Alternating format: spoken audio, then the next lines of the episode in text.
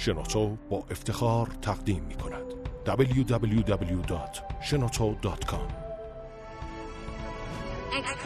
کاوشگر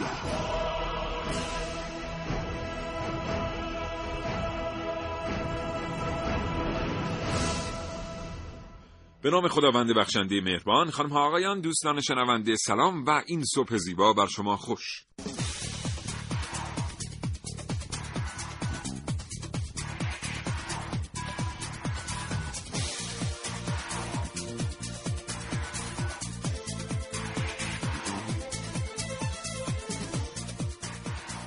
کاوشگر رو میشنوید. از رادیو جوان.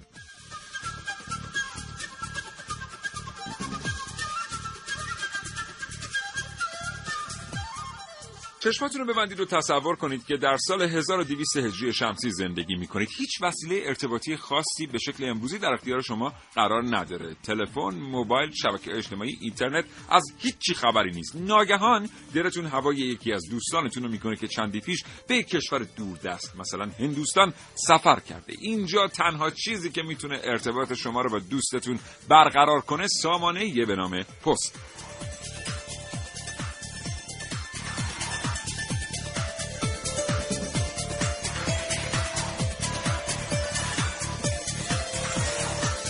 اگر زندگی روزمره فرصت مطالعه کردن رو از شما دوستان سلب کرده برنامه کاوشگر رو از دست ندید. هرچند که ما برای بچه های کاوشگر بر این عقیده ایم که هیچ چیز در زندگی جای کتاب و کتاب خوندن رو نمی‌گیره.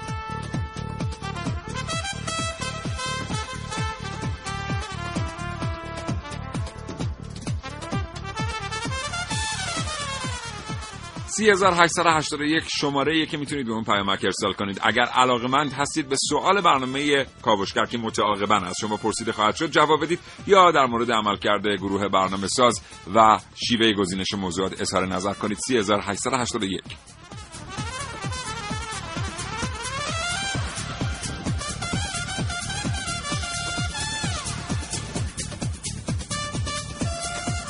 و فراموش نکنید که دو بیس چهل هزار و دو بیس پنجاه نه دو برای اظهار نظر آزاد تا ساعت ده صبح در اختیار شما قرار داریم. فرصت. سرمایه انسانی. نیروی جوان و خلاق. مهندسین جوان ایرانی موفق به ساخت دستگاه ابتکار. اختراع. فناوری اطلاعات و فناوری ارتباطات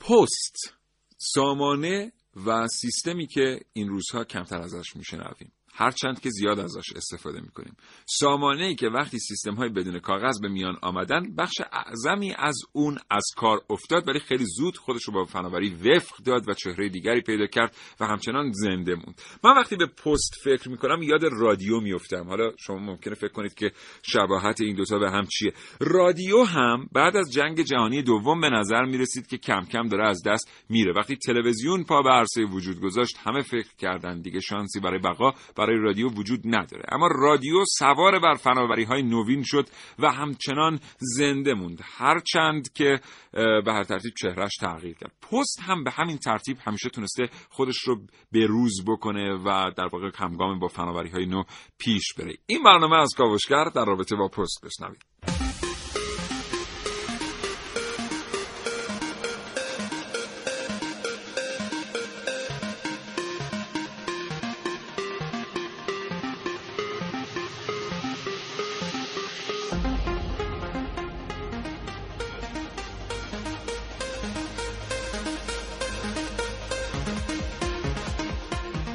کاوشگران جوان برنامه کاوشگر خانم ها ملیه رشیدی عارف موسوی و نازنین علی دادیانی کاوشهایی را آماده کردند که در فرصت مناسب برای شما پخش خواهد شد.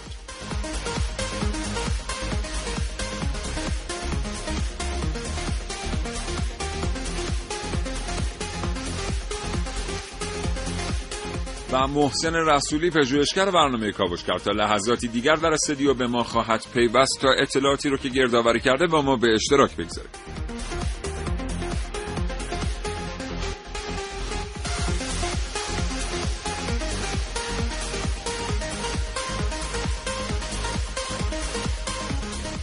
و یه میهمان ارزشمند هم این برنامه خواهیم داشت جناب آقای رضا شمولی عضو هیئت مدیره شرکت پست که به ما میپیوندند. در استودیو اطلاعاتی رو از ایشون دریافت می‌کنیم در مورد آنچه که در شرکت پست میگذرد.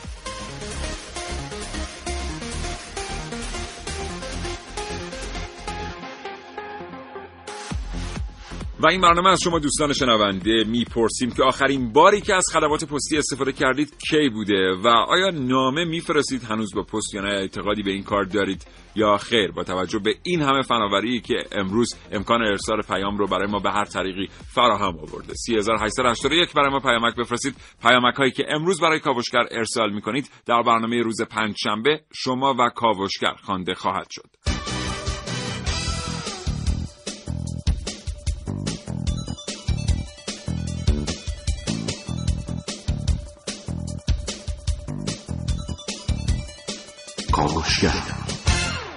خب محسن رسولی آمد به استودیو. بله حالا چطور صبح بخیر؟ به نام خدا عرض سلام دارم خدمت تمام ایرانی ها و خوشحالم امروز در خدمتتون هستم. صبحتون بخیر. صبح شما بخیر. دیر اومدی امروزو آره دیگه شرمنده. چه خبر؟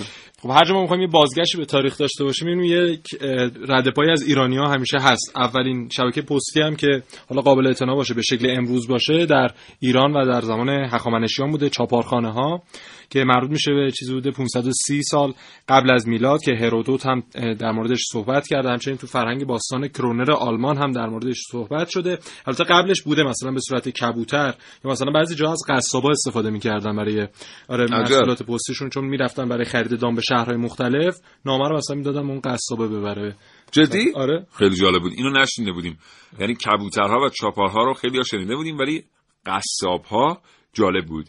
این موضوعات و خیلی موضوعات دیگر امروز در کاوشگر با ما همراه باشید تا ساعت ده صبح.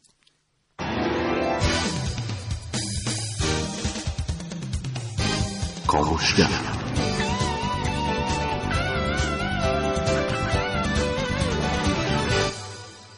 خب اما همونطوری که خدمتون عرض کردیم ما یه میهمان داریم این برنامه آقای رضا شمولی عضو هیئت مدیره شرکت پست ایران و هستن در استودیو میهمان ما هستن. آقای شمولی سلام خیلی خوش اومدین. بسم الله الرحمن الرحیم. منم عرض سلام دارم خدمت جناب عالی و همکاران محترمتون و همچنین هموطنان عزیز و ارجمند. لازم بدونم که پیشا پیش هفته دولت رو هم تبریک عرض بکنم. در خدمتون هستم و تشکر می‌کنم از اینکه این فرصت رو برای بنده و شبکه پستی کشور قائل شدید که بتونیم دقایقی رو با همدیگه در خصوص مسائل پستی با همدیگه صحبت داشته باشیم. زنده باشید. متشکرم از اینکه دعوت ما رو پذیرفتید. اومدید آقای شمولی پست این اداره های پست مخصوصا اونایی که همچنان قدیمی موندن و به زعم من دوچار بازسازی نشدن یه حس خیلی خوبی دارن. یعنی آدم یاد اون موقعی میفته که می‌رفت یه سری مرسوله هایی رو ارسال کرد نامه ها بودن هنوز چون به حال ما درسته که نسل جدید هستیم ولی به سنمون قد میده. این کاربری پست چطور تغییر کرد؟ یعنی الان دیگه می‌بینیم اصلا یه چهره دیگری پست پیدا کرده کارهای دیگه ای انجام میده کار بزرگتر خاصتر. شما به عنوان آدمی که از دیرباز بوده تو این سیستم اون دوره رو دیدین؟ این دوره رو هم دیدین؟ عرض شود که من اجازه می‌خوام ابتدا برگردم به جایگاه حقوقی شبکه های پستی در دنیا. یک توضیح اشاره بکنم که اصلا استقلال این شبکه ها از چه زمانی شروع شد؟ یه اشاره کوتاه می‌کنم بعد برمیگردم به سوال شما پاسخ میدم. ببینید اتحادیه پستی جهانی دومین آژانس تخصصی سازمان ملله. در 9 اکتبر 1874 با حضور دو تا کشور 22 کشور ایجاد شد تأسیس شد.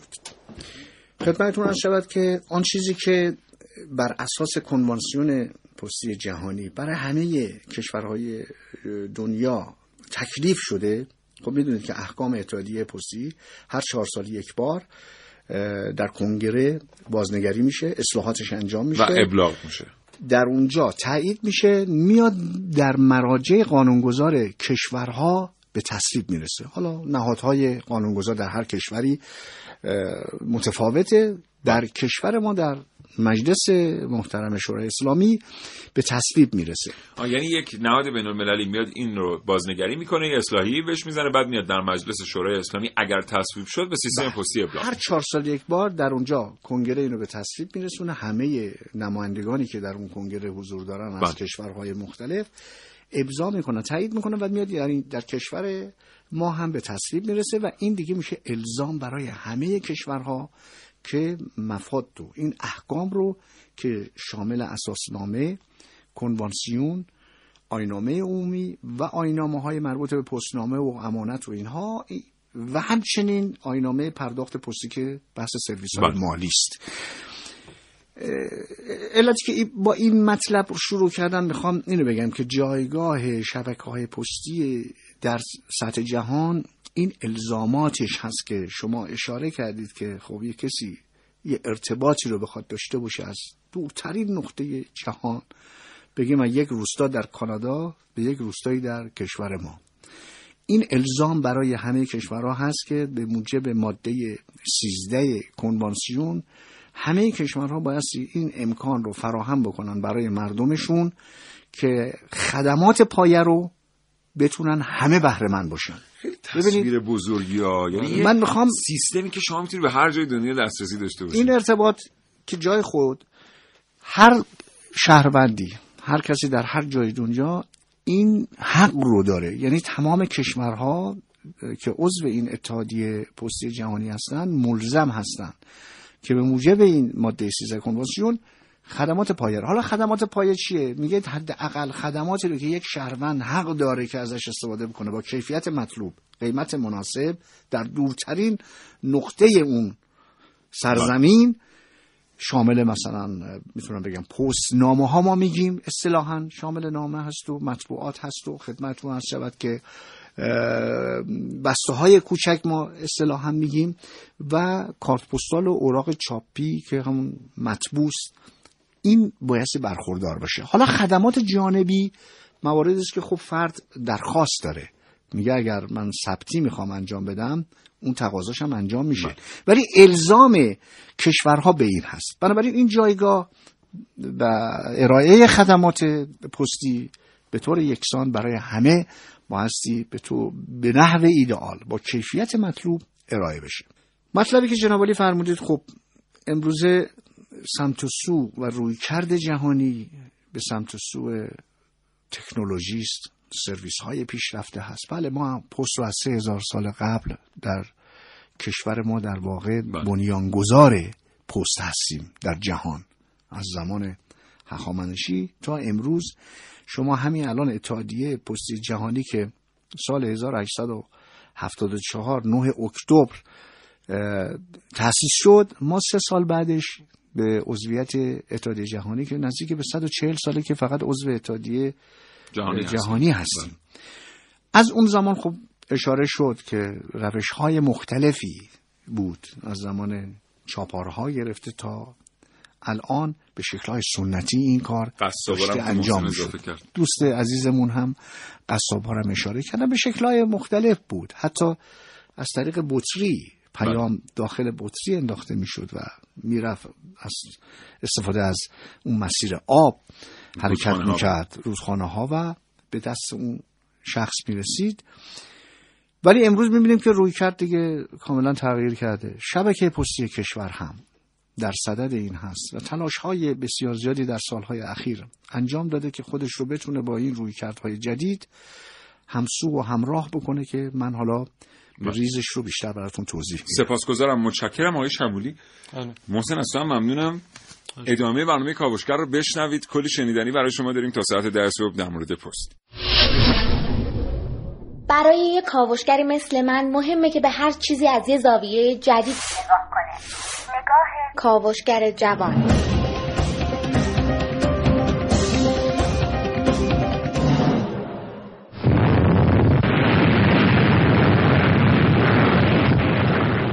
Eight fifteen in the morning.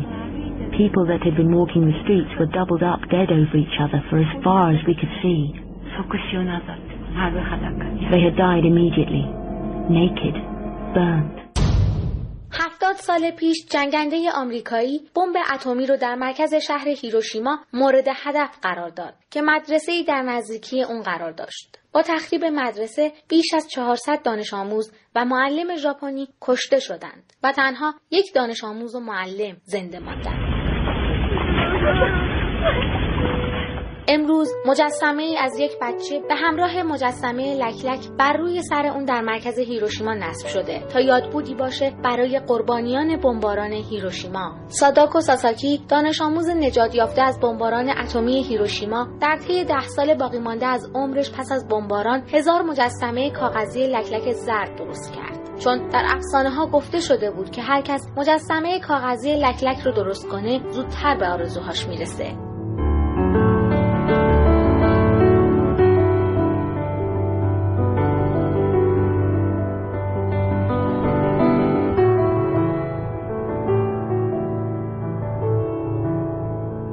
سالیانه دهها میلیون لکلک کاغذی از سراسر دنیا به هیروشیما ارسال میشه و این مجسمه کاغذی نماد صلح شده. تا حالا به این فکر کردید که پست چقدر می‌تونه همه گیر باشه؟ چقدر می‌تونه مسافت ها رو کم کنه و آدم ها رو به هم نزدیک؟ کاوشگر جوان ملیه رشیدی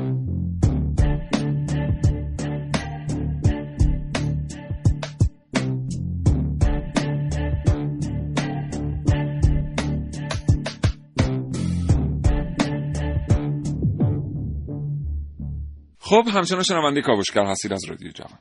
خب یادت مثلا یکی خیلی تو فکر بود می‌گفتن نگران نباشی خودش میاد یه نامه. نامه, آره نامه. خب شرکت پستی مختلف بین المللی خیلی رقابت دارن در این رسیدن نامه. چهار تا محور داره رقابتاشون یکی کیفیت رسوندن محمولا به مقصده. چجوری برسه سالم برسه. دوم که نحوه رهگیری مرسول توسط مشتری مشتری بتونه بدون هر لحظه کجا اون بسته ارسالش یکی سرعته و یکی هم قیمت که این فاکتور قیمت هم خیلی تاثیر گذاره و شرکت معروفی حالا هستن از DHL گرفته UPS Aramex Royal Mail TNT همه رو گفتیم که دیگه آره. تبلیغ هم نشد باشه. از همشون هم مهمتر خود شرکت پست. آره. ولی من امروز می‌خوام در مورد یکی از بزرگترین شرکت ها FedEx یا Federal Express که بعدا حالا طی فرایندی به FedEx تبدیل میشه صحبت کنم که بزرگترین پست خصوصی امریکا و از سال 1971 هم در امریکا منفیس امریکا فعالیت خودش رو آغاز کرده و در حال حاضر هم به 220 کشور داره خدمات عرضه می‌کنه. شعارش هم چیه؟ The World on Time یعنی جهان سر وقت. سر وقت آره بله. خب همین شرکت فدکس اومد اسپانسر یه فیلم سینمایی خیلی معروف شد. بله. به حال این خیلی جالبه که چطوری سرمایه گذاری می‌کنن این شرکت ها تو حوزه‌ای که بقیه ممکنه ذهنشون تو اون واسه زمانی بهش نرسه. و جالبه زمانی که این شرکت راه اندازی شد ماه اول یه میلیون دلار ضرر داد. خب آره. و بعد یه مدتی حالا اون مؤسسش هم دچار افسردگی میشه ولی مثلا دو سه ماه بعد از این ضرری که میدن دوباره میاد شرکت رو راه اندازی می‌کنه 11 میلیون دلار دوباره سرمایه گذاری می‌کنه و به جای می‌رسه که بعد از 10 سال سود بالای یک میلیارد دلار در سال نصیب شرکتش میشه. یعنی به عبارت دیگه کسب و کار شرکت پست خصوصی کسب و کاریه که یه دفعه می‌تونه ده میلیارد دلار سود آید شرکت خصوصی بکنه. دقیقاً. الان این ده میلیارد دلار. ده... قریب به پنج برابر بودجه ما در یک کشوری. بنابراین پست به عنوان یک کسب و کار خصوصی می‌تونه بیزینسی باشه که یک میلیارد دلار ناگهان سود آید یک کشوری بکنه و یک بخش خصوصی چیزی که نصف بودجه مثلا جاری کشور ماست 200 میلیارد دلار. آقای شمولی در مورد شرکت خصوصی پست صحبت کردیم. واقعا چقدر این کسب و کار سود دهه؟ دنیای رقابت بین این شرکت خصوصی چگونه دنیاییه؟ و اصلا ما از کلی business ها خبر داریم. مثلا اگه الان شما بگین business کیف و کفش یا مثلا خودرو یا مسکن بالاخره ما به نوعی در زندگی باشون اصطکاک داریم. ولی اطلاعات ما معمولا در این رابطه محدوده. عرض شود که در صحنه رقابت تو این کسب و کار من این توضیح رو خدمتون بدم که در دنیا 94 تا کشور از 192 کشوری که عضو اتحادیه پستی جهانیه 94 کشور همین الان به شکل شرکتی شرکت های دولتی دارن اداره میشن. ما در سطح جهان کلا هفت تا کشور رفته خصوصی شده و همون هفت تا کشور هم الان دچار مشکل هست. من اسم کشورها رو حالا سعی می‌کنم تا اونجا که میشه با عدد و رقم و آمار ندم. ولی بله. کشورهای بزرگی که رفتن این تجربه رو کردن که خصوصی بشن برای همون بحث درآمدزایی. شبکه های پستی موجود در دنیا شمالی. یعنی اون کشورها اصلا یک شرکت ملی ندارن که عضو بشه و شرکت خصوصی شدن. فقط اونا دولتی بودن. آها. تبدیل شدن به اینکه خصوصی بشیم. آه. یعنی اینا الان به شکل خصوصی دارن اداره میشن ولی موفقیتی حاصل نشده. من علتش رو می‌خوام بگم. ببینید شما وقتی که من اشاره کردم به اون بحث کنوانسیون بحث حاکمیتی که بر گردن همه پست های اون مجری منتخبی که دولت ها میان معرفی می‌کنن. امکان داره در کشور هر کشوری چندین پست خصوصی هم فعال باشه که هست. ولی یک مجری منتخبی است که دولت اون رو معرفی می‌کنه به اتحادیه پستی جهانی. اون پستی است که تکالیف حاکمیتی رو باید انجام بده و ما هستیم الان. شبکه پستی کشور به شکل شرکتی الان داریم اداره میشیم. حدود 51 کشور به شکل تازه اومدن استقلال وظایف دولتی و اون بحث خصوصیشون رو در واقع جدا کردن. و همونها هم الان دچار مشکل هستن. دارن میرن به سمت اینکه باز به شکل همین شرکتی بله. اداره بشن یعنی آن چیزی که الان نظام های اداری در دنیا مطرحه من لازم می‌دونم که به این اشاره بکنم الان حدود 43 تا کشور داره به شکل انحصار کاملا سنتی داره اداره میشه بله. تو دنیا کمون که ما هم قبلا کاملا دولتی زیر مجموعه یک بله. وزارتخونه بودیم از سال 67 به بعد تبدیل به شرکت شدیم وزارت پست و تلگراف و تلفن تلفن بله.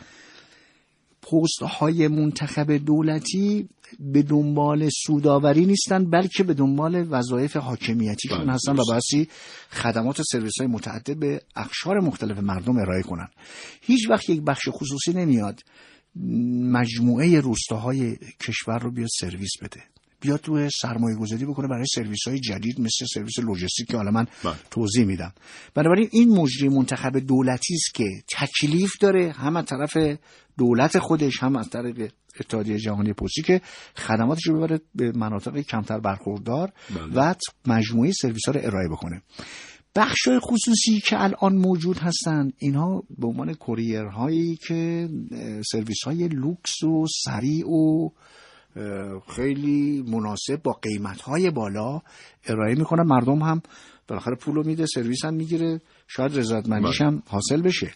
اینها بله سودآور هستن. چرا که اون وظایف حاکمیتی نداره. بله. هر جایی که احساس بکنه که می‌تونه درآمدزایی داشته باشه اونجا سرویس خوبی داشته باشه این کوریرها. حالا روی کرد و روند چگونه است؟ امروز شما می‌بینید که DHL آلمان میاد DHL رو می‌خره. هلند میاد TNT رو می‌خره چون دیگه می‌بینه که با انتظارات رو به افزایش مشتریان و خواسته های مردم مشتریان دیگه صرف دولتی شاید دیگه نتونه بله. خدمات رو توسعه بده میاد با بخش خصوصی مثل DHL که خیلی عظیمه بله. میاد ادغام میشه همینجور هلند دیگه یواش یواش دیگه الان بخشای خصوصی با دواره دولتی پستهای دولتی دارن ادغام میشن که بتونن خدمات بهتر شایسته تر مناسبتر با کیفیت مناسبی که شما دوست عزیزمون اشاره کردن بتونن ارائه بکنن پس بنابراین تا اینجا ما کاملا نتیجه می‌گیریم که چیزی به اسم پست دولتی اصلا پاسخگوی نیازهای مردم نبوده. نه اینکه اصلا نبوده ولی حداقل در رقابت با سامانه های جدید باخته.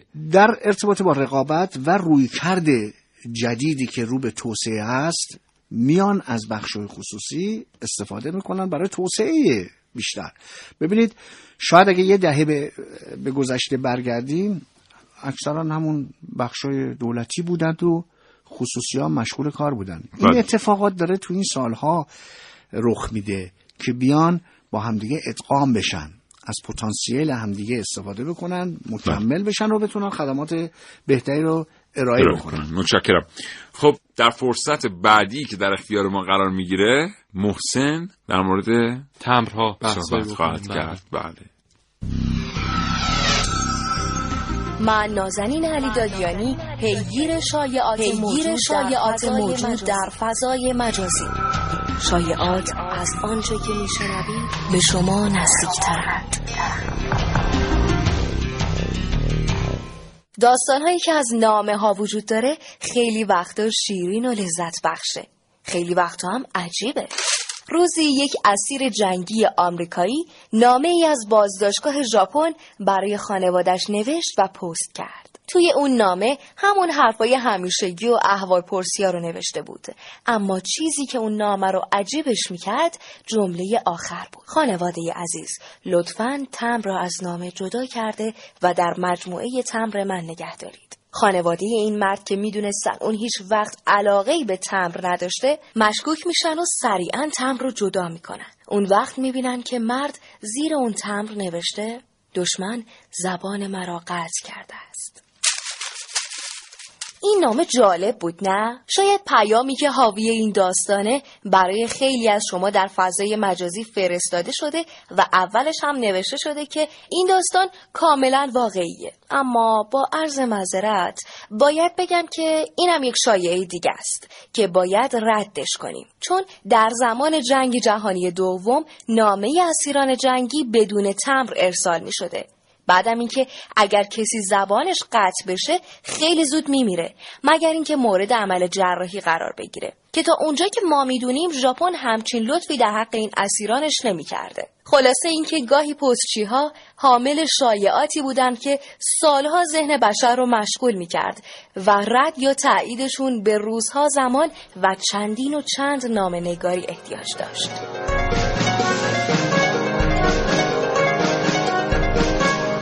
خیلی سپاسگزارم متشکرم. هیچ وقت به شایعات گوش ندید. علل خصوص شایعاتی که در فضای مجازی به اشتراک گذاشته میشن. فرصت در اختیار محسن رسولی است با سوژه تمر تمر ولی مختصری در موردش بگیم که اصلا تمر چیه؟ تمر به عنوان مدرکی چاپی به نشانه پیش پرداخت مبلغی برای خدمات پستی واژه‌ش هم از تیمبر فرانسوی گرفته شده. تیمبر پستال حالا اومدن فارسیش رو کردن. پیکه که حالا مثلا یک فرنگستان. فرنگستان. میشه یه بار دیگه تعریفشو بگی؟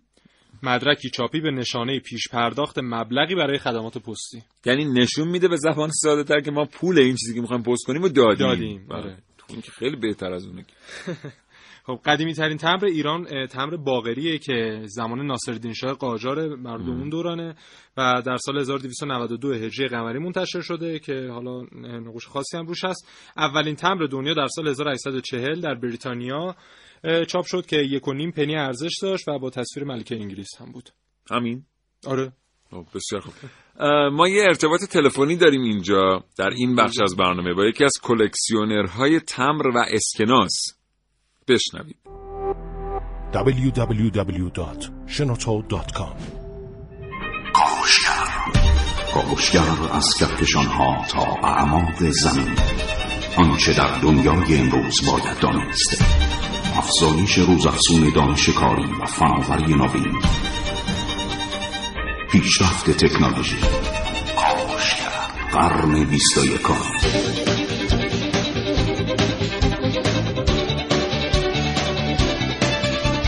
کاوشگر. ارتباط تلفنی ما با جناب آقای باقری کلکسیونر تمر و اسکناس برقراره. محسن من این گفتگو رو به تو واگذار آقای باقری سلام صبحتون بخیر. سلام عزیزم. حالتون خوبه؟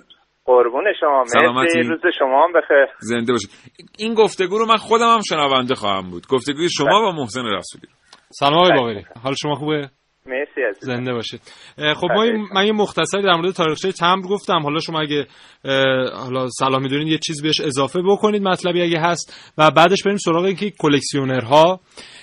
چه منافع فرهنگی چه منافع معنوی و چه منافع اقتصادی اه، عایدشون میشه از این کار که حالا برخی حتی بخش اعظمی از زندگیشون رو عمرشون رو صرف این قضیه می‌کنن. بله. خب به هر حال ما اول باید یه مقدمه در مورد خود تاریخچه تمر که شما فرمودید بدونیم. بله.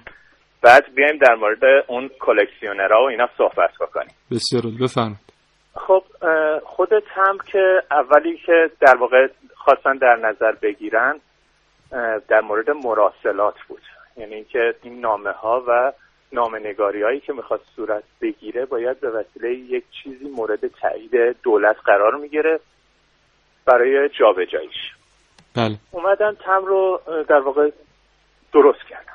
تم یه اصطلاح فرانسوی که داره یک شکل و نما روی اون هستش و تو گذر این زمان شکل و فرماش عوض شد و به اکنون که دیگه دندونه داره و چسب داره و همچین چیزایی در مورد تم درست شد. درست. ولی مهمتر از همه اینا اون رویداد و اتفاقیه که روی تم شکل می‌گیره. این رویداد و اتفاق یک تاریخ مصور مملکت ماست. بله. که باید هر کسی حالا هر کسی تو کشور خودش باید این اطلاعات رو داشته باشه. درست. حالا روزای اول که این تم برای پاکت ها در نظر گرفته شده بود اشخاص خب می‌دیدن خوششون میومد از روی پاکت جدا می‌کردن. میذاشتن توی ظرف آب اون تم رو جدا می‌کردن. بعد این اتفاق باعث شده بود یه سری جمع آوری کننده یه تمر به وجود بیاد این جمع آوری کننده های تمر از روی زیبایی و اتفاقاتی که داشت میافتاد این کارا رو جمع می‌کردن. خب ما چند نفر بزرگ داشتیم مثل آقای حسین نوین فرح بخش بله. و آقای دکتر دادخواه و آقای سمد خورشید. اینا کسایی بود که جمع آوری تم رو شروع کردن. شروع کردن جمع آوری کردن همه اینا رو مرتب کردن و حتی بینون مللی کردنش. این اتفاق چه سالی رخ داد؟ دیگه و اینا رو شو کردن. دولت هم خب این مسئله رو وقتی دید دید خب چقدر حامی داره تمری که روی پاکت داره مصرف میشه جمع آوری می‌کنن توی جای دیگه نشون میدن. آره اومد شکل و فرم اینو عوض کرد. این اتفاق چه سالایی بود آقای باقری؟ جنم جنم میگم چه سالایی بود که این شروع کردن به حالا جمعآوری به صورت هدفمند خب اولین تمبر ایران سال 1247 به وسیله ریشتر طراحی شد و برای دولت مرده ایران فرستاده شد. ولی مورد تایید قرار نگرفت. بله. سال 1254 اولین تمر رسمی کشورمون چاپ شد. درست. یعنی یه چیزی اولوش 35 سال بعد از اولین تمری که توی دنیا چاپ شد. از اون زمان بود که خب این اتفاقات افتاد ولی کسی به فکر جمع آوری نبود. یعنی از سال یعنی 1254 تا مثلا هلوهوش سالهای مثلا 89 90 هیچ اتفاقی در مورد تمر نیفتاده بود. بله. حالا یه مسئله که خیلی مهم هست اصلا خود تمر که گفتیم یه اصطلاح فرانسویه و به تیکه کاغذ میگه. ولی فرق این واقعا با اون کاغذ رنگی در اینه که تم داره یه تیراژه یا شمارگانه. درست. این شمارگان باعث اون بها و ارزشش میشه. چرا؟ چون کمیت یه چیزی باعث ارزشمند شدن اون تا جایی که الان میگن تمر به صورت ورقی مثل مثلا سکه طلا ارزش داره یا مثلا حالا انواع مختلفش ارزش های مختلفی داره. صد درصد اینجوری هست. ولی کلکسیونر هیچ وقت دنبال حالا ورق و اینا نیست. چون تمام تمرا به صورت تکی در واقع برای یه کلکسیونر جمع میشه. تو ایرانه که حالا به صورت حتی چهارتایی یا بلوک هم می‌گیرن. آقای باقری الان وضعیت حالا کسایی که کلکسیون جمع می‌کنن و کلکسیون دارن اونا به چه صورت؟ یعنی جنبه اقتصادی تامین کننده حالا یا مشوق این امر هست که اونا ادامه بدن این کارو؟ خب نگاه کنید کسی که کلکسیونره اصلا فرق بین کلکسیونر و جمع کننده در اینه. جمع کننده فقط یه چیزی رو می‌خره ولی هیچ وقت بهش چون بها و ارزش نمیده از بین میره. بله. ولی کلکسیونر چون چیزی که می‌خره بهش بها و ارزش میده و اطلاعاتش رو کسب می‌کنه و همه اینا رو به صورت مرتب می‌گیره داره ارزش هم خواهد شد. بله.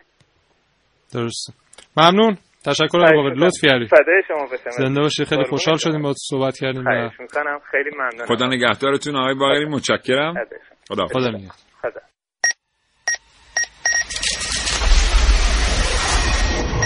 من یک کاوشگرم که کاوش هامو با شیوه های متفاوتی به گوش شما میرسونم. ویدیو شبکه های اجتماعی خبر سینما. با من باشید در کاوشگر جوان. لطفا یکم ذهنتون رو از این تکنولوژی های جدید پاک کنید. نه اینترنتی هست نه ایمیلی و نه تلفنی و نه حتی اداره پست. اما چاپار چرا چاپار هست. اگه در زمان قدیم زندگی می کردید الان باید ارتباط با دنیای بیرون رو در قالب چاپار تجربه می کردید ولی حالا یک جادوگر به اسم گوشی هوشمند تو دست شماست. تا چند وقت پیش ساده ترین کاری که می‌تونستید باش انجام بدید ارسال یک پیامک بود. اما حالا هر لحظه که اراده کنید می‌تونید توی شبکه های اجتماعی پست بذارید. جایی که به جای حرف زدن تایپ می‌کنیم به جای خوندن چت می‌کنیم جایی که ساعتها کنار هم دیگه ایم شاید یکی از چیزایی که از گذشته و تا حالا به شکل عجیب پیشرفت کرده همین کلمه پسته. اما حالا چی؟ فکر می‌کنید ممکنه پست از این هم پیشرفته تر بشه؟ چه می‌دونم مثلا bluetooth ذهنی یا یه چیزی شبیه به این. با توجه به پیشرفت پست از گذشته تا به حال به نظرتون همچین اتفاقایی بعیده؟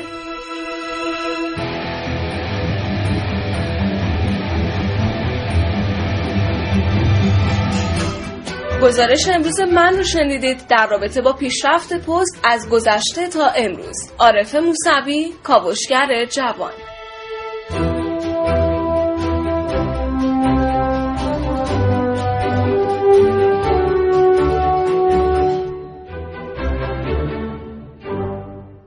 خب دوستان شنونده همچنان شنونده کاوشگر هستید. متشکرم از اینکه ما رو همراهی می‌کنید و تنها نمی‌گذارید. خب یه موضوعی هست که بارها تو کاوشگر بهش اشاره کردیم. بله. یه بار دیگه اینجا بهش اشاره می‌کنیم. ما قبلا قرار بود سالی 900 هزار تا شغل ایجاد بکنیم در کشور که مشکل بیکاری رو حل بکنیم. الان به خاطر اینکه چند سال نتونستیم به این برنامه برسیم این رقم شده چقدر؟ یک میلیون و صد هزار شغل در سال. یعنی باید یک میلیون و صد هزار شغل در سال درست بکنیم تا بتونیم مشکل بیکاری رو حل بکنیم. پست یکی از سامانه هایی در کشور که واقعا به این هدف کمک کرد. چطوری؟ همونطور که می‌دونیم دولت و در واقع نهادهای فرادولتی و اصلا قوای دیگر هم. دقیقا به این نتیجه رسیدن که بخشی از بار این تولید اشتغال بر دوش اشتغال مجازی است. یعنی اینکه شما یک فروشگاه اینترنتی داشته باشید یک کسب و کار خانگی داشته باشید بتونید محصولی که در خانه تولید می‌کنید رو بفروشید و خیلی چیزهای دیگه از این دست. خیلی از صنایع بزرگ در اروپا و آمریکا هم که امروز بهشون مراجعه می‌کنیم یا آسیای شرقی می‌بینیم که از همین کسب و کارهای خانگی آغاز شدن. پست آمد به میدان از چند سال قبل و یه خدمات فوق و با دقت بالایی رو ارائه کرد که به ما اجازه می‌داد در اون خدمات عضو بشیم و بتونیم کالای خانگیمون رو به دست همه مردم در یک کشور یا حتی در دنیا برسونیم. یعنی یک مغازه‌ای که وجود نداره و مجازیه و مشتریانی به وسعت یک کشور. آقای شمولی عضو هیئت مدیره شرکت پست که اینجا در استودیو هستن در مورد این خدمات جدید پست برای ما توضیح خواهند داد. آقای شمولی بفرمایید. خیلی ممنون بسیار سال خوبی است که من اطلاعاتی رو در اختیار هموطنان عزیزمون قرار بدم. مجددا باز اشاره می‌کنم که سمت و سوء حرکتی که در پست های جهان وجود داره این است که آمارها داره نشون میده که به تدریج که داریم میریم جلو پست نامه ها یا نامه ها به تدریج داره کم میشه.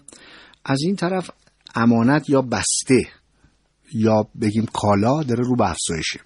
علتش این است که سرویس های الکترونیک در حال رشد و توسعه است به ویژه تجارت الکترونیک که همون خرید الکترونیک است از یک اهمیت خاصی بله. برای همه شبکه های پستی در واقع برخورداره اون چیزی که ما هم الان چند سالی است که این کار رو آغاز کردیم سایت خودمون در واقع سامانه ای بازار خودمون و بله. همچنین از طریق سایت شبکه پستی که شما وارد بشید. بیش از پنج هزار فروشگاه الان موجود هست که می‌تونید سفارش خرید رو بدید.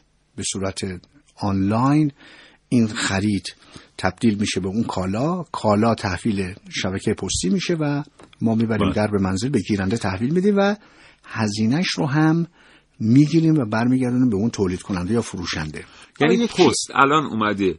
اون امکاناتی که قبلا یه کارآفرین باید خودش هزینه می‌کرد ایجاد می‌کرد که بتونه کالا رو برسونه به دست مشتری رو ایجاد کرده با یک هزینه بسیار بسیار نازلی. دقیقا همینجوره و این منجر به این میشه که شما دیگه جابجا نشید از همون داخل منزل سفارش کالاتون رو بدید و پست این کار انجام بده. من ارزم اینه که جایگاه واقعی پست این است که بتونه تا اون جایی که امکان داره سفرهای درون و برون شهری و این ترافیک و آلودگی هوا و صرفه‌جویی که در وقت می‌تونه اثر, اثر بسیار زیادی بگذاره و مصرف سوخت و انرژی می‌تونه جایگاه پست در واقع باعث بشه که اینها کاهش پیدا بکنه و مردم تو یک رفاه نسبی بتونن زندگی خوبی رو داشته باشن. شما برگرده ببینید کشورهای صنعتی چرا الان با یک وضعیت مناسب زندگی داره اونجا به خوبی داره انجام میشه. مردم دارن از یک خدمات بسیار خوبه پست دارن استفاده می‌کنن. کسی اصلا جابجا نمیشه. مجموعه کارهای خدمات اداری شما فقط از طریق پست سامان پیدا می‌کنه. اصلا مراجعه حضوری وجود نداره. تو همین تهران آمارهای متعددی داره مطرح میشه که بعضا میگن 20 میلیون سفر شهری داره صورت می‌گیره. چرا واقعا باید این چنین باشه؟ اگر مجموعه کارهای ادارات و سازمانهای ما وصل بشه به اون درگاهی که ما الان خب این کار رو کردیم بسترش هم آماده کردیم بسیاری از خدمات موجود سازمان ها و ادارات رو الان ما داریم ارائه میدیم. بله. یعنی مردم دیگه لزومی نداره بره سازمان ثبت بره ثبت احوال. بره اداره گذرنامه برای که پاس، پاسپورتش بگیره. فقط کافیه که مدارک تحویل بشود و ما اون مدرکی که بد نظر هست مثل کارت ملی مثل گذرنامه یا ثبت در ارتباط با سند مالکیت و غیره بله. رو می‌بریم در منزل تحویل میدیم اصلا دیگه نمیشه از طریق سیستم های بدون کاغذ و الکترونیکی جابجا جا کرد باید حتما فیزیکی باشه پست داره به این ترتیب جابجا می‌کنه. بله اینو ما داریم الان به شکل خیلی منظم منسجم داریم این کار انجام میدیم. من ارزم اینجاست که شما نیاز به یک انجام یک سفر شهری دیگه ندارید. 17 هزار دفتر پستی در شهر و روستا دفاتر شهریمون. و دفاتر روستاییمون موجود هست. شما در نزدیکترین دفتر پستی وقتی مراجعه بکنید مجموعه کارهای اداریتون رو می‌تونید اونجا بگیرید از پست و بدون اینکه دیگه مجددا مراجعه بکنید. و پست میارین در به منزل شما در واقع توضیح می‌کنه. بنابراین سرویس الکترونیک در حال رشد هست ما هم الان این در واقع سامانه راه افتاده. بخش بین المللش رو هم راه اندازی کردیم که در روز جهانی پست 17 مهر این افتتاح خواهد شد که شما بتوانید از طریق این سایت با بخش خصوصی این قرارداد رو بستیم که شما بتونید خیلی راحت از ای بی خریدتون انجام بدید. یعنی الان تست رو انجام دادیم در واقع زیر مجموعه حدود دو ماهی هست که این تست هم انجام شده به خوبی هم جواب داده بعد اون وقت این سایت فکر کنم برای خدمات پرداخت کرده بله. صرفا لاجستیک شما شما از طریق همون شتاب کارت شتابتون می‌تونیم به ایبی پرداخت کنیم و از ایبی خرید در واقع مستقیم به ایبی پرداخت نمی‌کنیم بلکه این بله، سایت بله. این یه واسطه, یه واسطه پرداخت می‌کنید. اون سایت هست. اون در واقع طرف قرارداد ما هست که با ایبی قرارداد داره. کالا رو می‌گیره. الان چندی مورد ما سفارش کالا دادیم و آمده. خیلی هم خوب و بله. با کیفیت مناسب. چرا ما به وجد اومدیم؟ به خاطر اینکه این فقط این نیست که ما می‌تونیم از ای بی خرید کنیم. خیلی سامان های این چنین رو میشه داخلی ایجاد به تدریج بله. غیر هم به این سامان. بله. کاریش که خب بالاخره شروع کردیم تو بحث بین الملل داخل هم که الان شاید نزدیک به نزدیک ده سالی هست که ما الان داریم این کار انجام بدیم خرید الکترونیک بله. از طریق بله سایت بله. شرکت پست و همون در واقع ای بازار dot post dot ir شما بله. مراجعه بکنید می‌تونید به سادگی خریدتون انجام بدید خیلی جالبه خیلی چیزها متحول خواهد شد با این سامانه جدید 17 مهر ماه خودمون خواهیم رفت شرکت پست حتما. و برنامه کاوشگر اختصاص میدیم به افتتاحیه این سامانه. همونجا 17 مهر ماه. یه چیزی خواهیم خرید از طریق این سامانه و رسیدنش رو به دست کاوشگر اعلام خواهیم کرد حضور شنوندگان این برنامه. نمی‌دونم چقدر ما فرصت داریم؟ نداریم. تموم شد؟ جدی؟ خب آقای شمولی فرصت ما اینجا به پایان می‌رسه. اگر چیزی هست در پایان که باید حتما از شما بشنویم میشنویم در غیر این صورت شما رو به خدا بزرگ بسپاریم من مجددا تشکر می‌کنم از اینکه این فرصت رو به من دادید و در همین جا استفاده بکنم که 17 مهر روز جهانی پست هست که من از همینجا به همه همکارانم و مردم عزیزمون تبریک و تهنیت میگم و این خبر رو هم بدم که پروژه های بسیار زیادی رو انشالله در روز 17 مه روز جهانی پست افتتاح خواهیم کرد هم در رابطه با پروژه های عمرانی هم سرویس هایی که من حالا نام نمی‌برم ولی قطعا یکیشی رو که عرض کردم هم بحث بله. خرید الکترونیکی بین المللمون هست که راه اندازی خواهد شد امیدوارم که بتونیم استراتژی شبکه پستی کشور که مدیر عامل محترم شرکت و اعضای هیئت مدیره شرکت بر این اساس کار رو دارن دنبال می‌کنن ارائه کیفیت خدمات مطلوب و مناسب و جلب رضایت مردم از جمله محورهای کلیدی شبکه پستی کشور هست. ممنون و متشکر هستم خیلی سپاسگزارم آقای شمولی. متشکرم. ما هم از شما تشکر می‌کنیم. از همکاران محترمتون. به خاطر اینکه واقعا به اعتقاد ما پست یکی از کم اشتباه ترین و فعال ترین سامانه ها در کشوره که تونسته همگام با سامانه های بین المللی همسنگ خودش پیش بره تا این لحظه. همیشه من به پست احساس خوبی داشتم. آره. نمی‌دونم چرا. فکر می‌کنم همه هم اینطوریه. یه حس نوستالژیک هم داره. محسن تمومه فرصت آره، خدا فکر نمی‌کردم به این سادگی تصمیم آره. بشی. خدا نگهدارت. با تو هم. خداحافظی می‌کنم.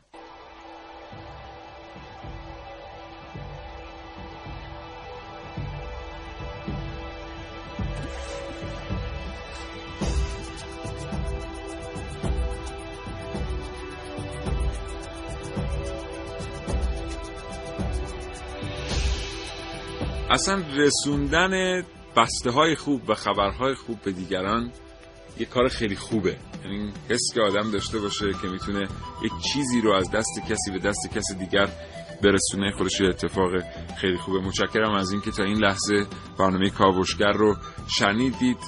شنیدم که بهشتان کسی تواند یافت که آرزو برساند به آرزومندی شاد و تندرست باشید تا فردا نه صبح. خدا نگهدار.